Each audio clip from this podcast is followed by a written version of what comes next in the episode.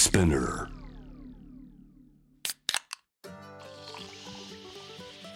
44です。フェイバリットウィーケン。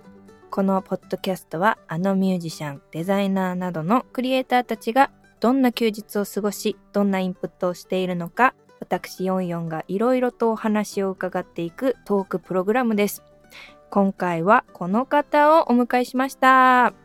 デザイナー、アーティストとして幅広く活躍されている富田林蘭さんです。よろしくお願いします。よろしくお願いします。早速なんですけれども本日のゲストのプロフィールを読み上げさせていただきたいと思います富田林蘭さんは1987年生まれ東京を拠点に活動中ですコラージュイラストペインティング立体映像など幅広い手法を用いて作品を制作しています。猟奇的でいて可愛らしく刺激的な表現を得意とし名付け親である池田貴文歴史さんですね、えーをはじめ幅広い世代の様々な分野から支持を得ています。東京スカパラダイスオーケストラや木村カエラあいみょんといった音楽アーティストやファッション業界からは GU ズッカニューバランスなどさまざまなブランドともコラボレーションし幅広い活動をされていますはい改めてよろしくお願いしますよろしくお願いします。あの私ずっとお聞きしたかったんですけれども、はい。名前の名付け親が歴史さんっていうことなんですけどはい。これきっかけはどういうあの意味でこう富田林蘭さんになったんですか？これはですね、最初私漫画家になりたくて、漫画をあそうなんですね。そうなんですよ。まあ今もすごい憧れの職業ではあるんですけど、へえはい。それで漫画を描いてて、で、出版社にちょっと持ち込んでみようみたいなタイミングがあって、でその時に池ちゃんとなんだろうよく行くお店が一緒だったりとかしてたまにこう、みんなで遊んだりご飯食べたりみたいな感じだったんですよ。で池ちゃん、はい、ネーミングセンスが面白いじゃないですか。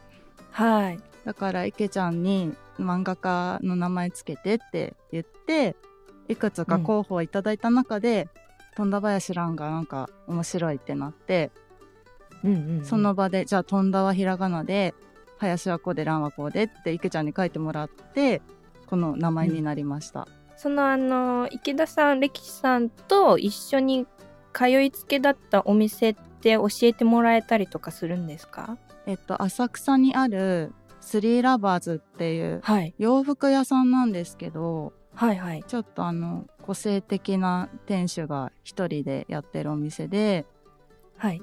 なんか洋服屋なんだけど、そこでバンドの練習したりとか、なんか、レコーディングしたりとか、たまにライブもやったりとかしていて、まあ、ちょっと移転、うん少し前に移転してその時の私が通ってた時のお店とまた今ちょっと変わっているみたいなんですけど、うんなるほど。はい。なんかスペースみたいな感じだったんですかね？そうですね。でもあくまで洋服屋っていうなんかちょっと不思議なななるほど今はどこに移転したんですか？今は浅草の中でちょっと場所が変わっているみたいで、ん。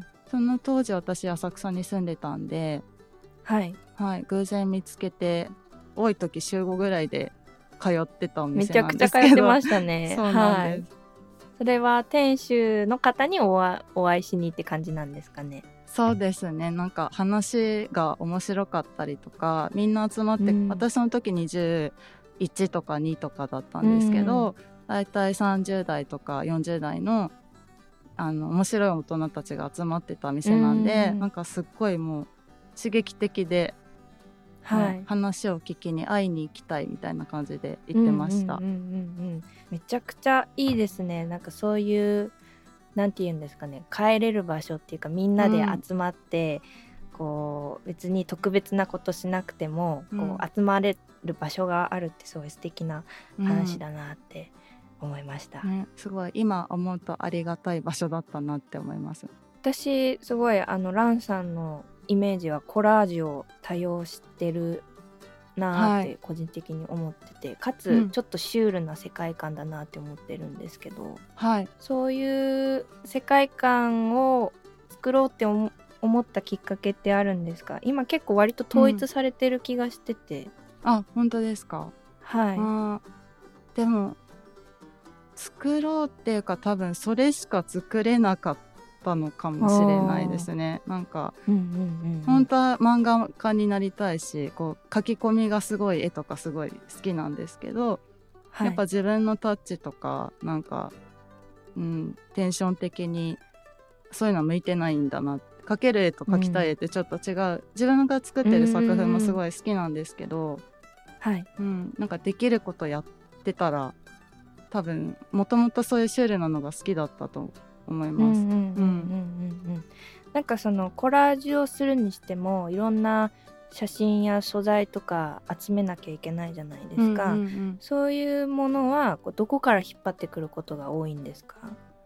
うんと一番最初は、えー、とファッション雑誌からうんなんだ昔のってよりも割とその時美容室に置いてあるような雑誌とかから切り抜いてったんですけど、だんだん、まあ、古い雑誌だったりとか、料理本とかなんか図鑑とか、そういうものから撮ったりしてて、でも最近はあの自分の作品は全然作ってなくてお仕事であの依頼があってコラージュしたりが多いんで全部一から素材撮影したりとか、なるほど。うん、素材買ったりしてますね。うーん。はい、そうなんですね。なんかその最近ミュージシャンとのコラボもすごく多いじゃないですか。はい、割と最近だと愛さんとかはい、あと私たち周りですと聖宝さんとか、はい、はい。あのミュージシャンとのコラボが多いなって思ってて例えばあいみょんさんなんかはうん。MV 監督も務めてらっしゃると思うんですけれどもはい。もともと音楽は好きなんですか？なんかどういったきっかけでミュージシャンとのコラボは増えたんですか？うん、うんと一番最初がやっぱりその池ちゃんとか、あのミュージシャンが結構周りに気づいたら多くってでそこでフライヤーの依頼してもらったりとか、うんうん。でも割と偶然なのかな？一番最初うんと木村カエラさんと、うん。あのスカパラさんのグッズとかやらせていただいた仕事が本当に大きい仕事の最初だったんですけどあのインスタグラムで見つけて知ってくれたりとか、うんうんううんんなんか偶然依頼があったり、うん、でも音音楽は好きですね。ライブもよく行ったりしてます、うんうんうん。はい。なんか噂なんですけどはい。聖宝さんとマラソンをしているっていう。すごいよく知ってますね。あなんかねなんかのタイミングで聖宝さんとこう話した時に明日の朝、うんうん。ランさんとマラソン行くんだよねみたいな話をあ聞きました。誘われませんでした、あ誘われました。ですよねそう私ふ東京にいた時にその話をして、次の日が福岡帰るフライトだったんで行けなくて、なるほど。そうお会いしたかったんですけど結構定期的にやってるんですかね？全然やってないんですよ。あやってない全然やってなくて。今年から多分ほんと1月ぐらいからやろうとかって言って週,、は週1でやろうとかって言ってた3回ぐらいはもしかしたら続いたんですけどはい。その後全然続いてなくて この前はもうプールは行ったんですけどあの市民プール。はいはいはいはいはい、にあでもそれ結局製法来なかったんだ。なんかそう全然あの運動してないです。でもあのメンツで市民プール行ったら結構目立ちそうですね多分でもみんなキャップかぶってるんであのなんだあ髪とかぶらなきゃいけないんですね市民プールって。いけないんですよ。かぶってもガチで。はい。もう学校みたいな感じですね。なそうですそうです。へえ市民プールも行ったり。なんか健康の話ばっかしちゃいますね会うと製法とは。結構じゃあ健康も気にされたりするんですか？そうですね。お酒がすごい好きだったりとかうん、なんか夜遊ぶのも結構好きなんで、うん。このまま行くと体やばそうだなって やっぱそれなりに思うじゃないですか。30代とかになって、そうですね、うん。夜がだんだんきつくなってきますよね。うん、あとはまああの太ったりもするんで代謝が落ちて。う、ん。女性はう。ん。特に30代からあのやばいっていう話を、ね。はい。そうなんですよ。だからそういうなんかみんなでいい情報をシェアしていこうみたいな感じです。ご自身で実践されてることってありますか？あのリングフィットわかりますか？リングフィット。スイッチってあるじゃないですか。あこれ丸いやつですか？そうですキュッキュッてやるやつ。はい。あれは一時期頑張って家でやってました。あれね一回やってみたいなって思ってたんですけど、周りにやってた人が今見つかりましたああれですか？マジでやおすすめですあれは。おすすめですか？はい。CM でしか見たことなくて、うんうんうんなんかあれ本当に効果あるのかなって思ってたんですけどどうですか実感は？うんとまあいやペースとかによると思うんですけど私パーソナルジムも一時期行ってたんですけど、うんうん。それより私は合ってるしいいなって思ってますね。なるほど、うん。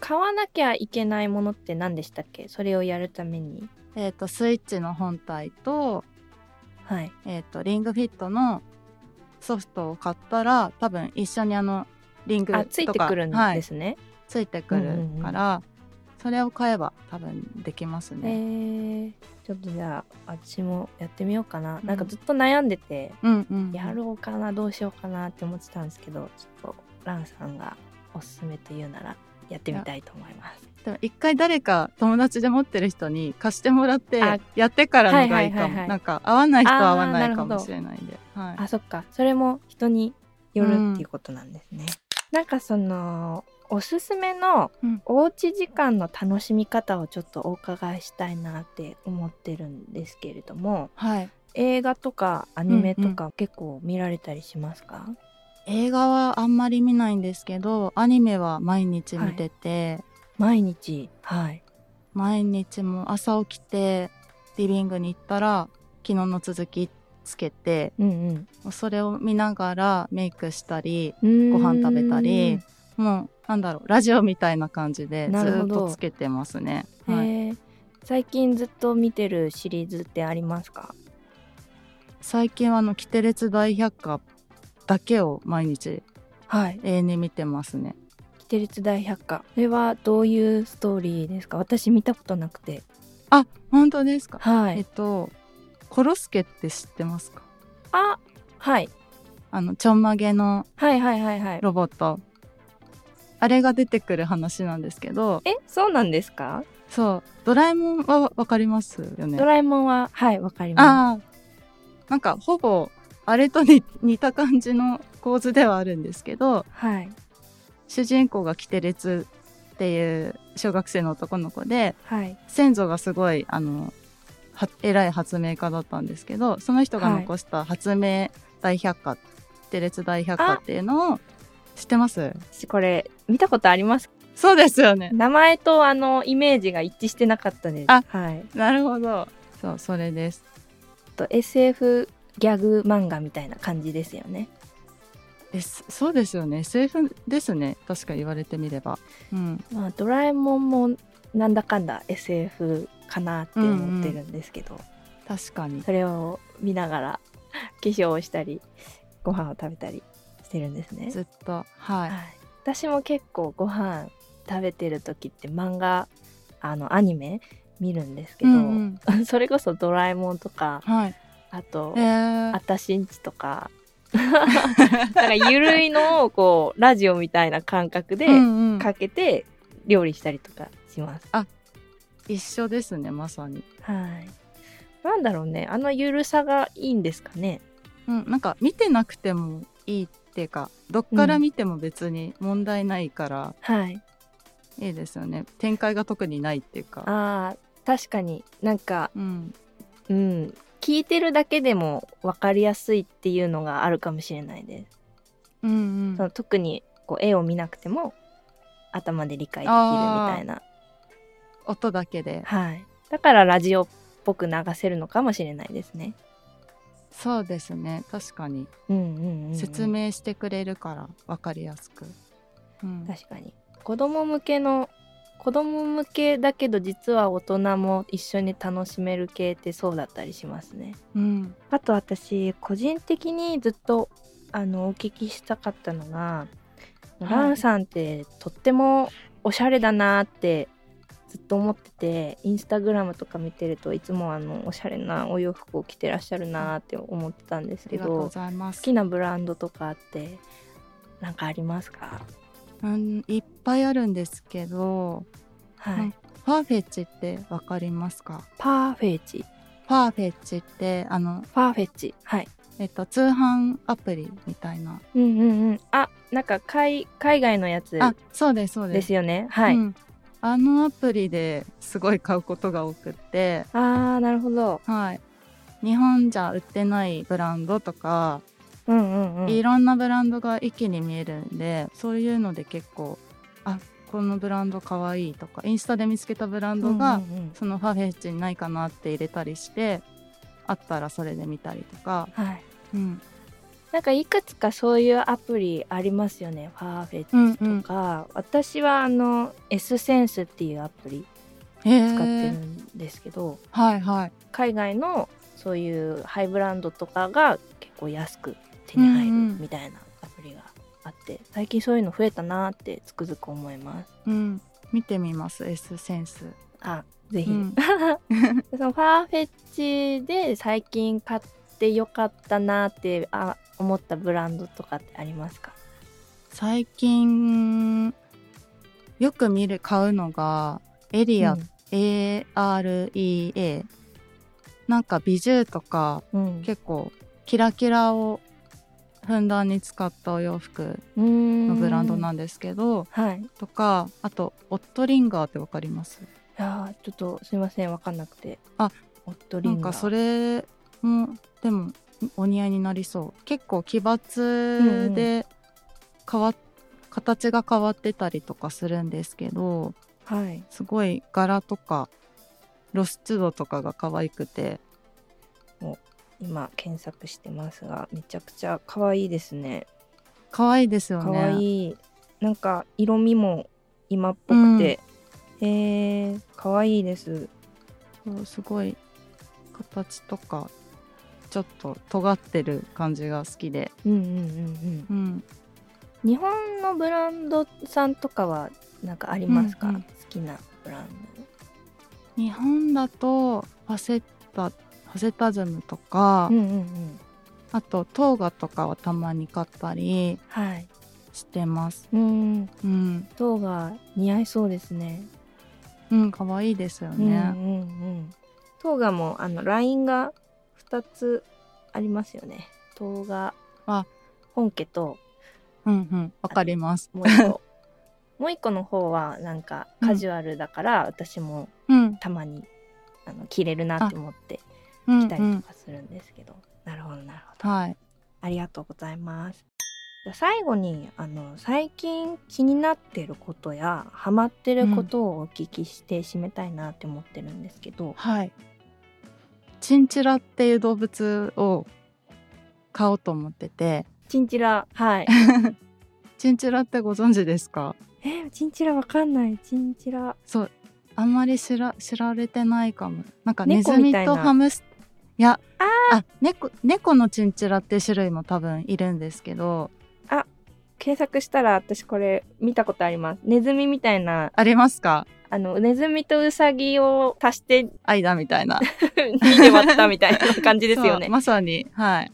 をえっと半年ぐらい前からあの生態を調べてて、はい。飼育本とか読んでうんうんうん。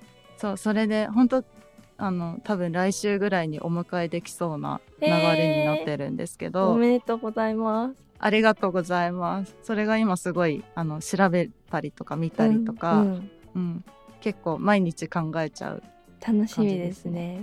はい。名前はもう決めたんですか？いやあーまだ決まってなくって。うん。今日あのここ来る時にヨンヨンって名前チンチラにつけてもめっちゃ可愛いかもって。マジですか？思いながらちょっとあのつけるかはわかんないですけどすいませんちょっとあ候補にいいなって。はいありがとうございます。呼びやすいしすごいいい名前なので、うんうんうん。なんかこうなんちゃらなんちゃらってこう 2, 2回連続で言う感じいいですよね。ペットに、うんうんね可愛いですよね。やばいな。44っていう名前のチンチラを今度持ってこられたら やばい。どっちがどっちに44にって呼ぼうってなりそうで面白いですね。ありがとうございます。ありがとうごいざいます、ということでですね、えー今回はデザイナーアーティストとして活躍されている富田林蘭さんをお迎えして、えーいろんなお話をお聞きしました。今日はありがとうございました。ありがとうございました。はい。またあの近々お会いしましょう。はい。よろしくお願いします、はい、お願いします。ありがとうございました44がお送りしていますフェイバリットウィーケン今回お迎えした富田林蘭さんの活動内容や新しい情報は富田林蘭さんのインスタグラム、ツイッター等でチェックしてみてください。また、富田林蘭さんがおすすめしてくれた内容は、バドウィーケンダーニュースとして、ツイッターのバドワイザー公式アカウント、バドワイザージャパンでも順次載せていくので、ぜひチェックをお願いします。ということで、44でした。バイバーイ。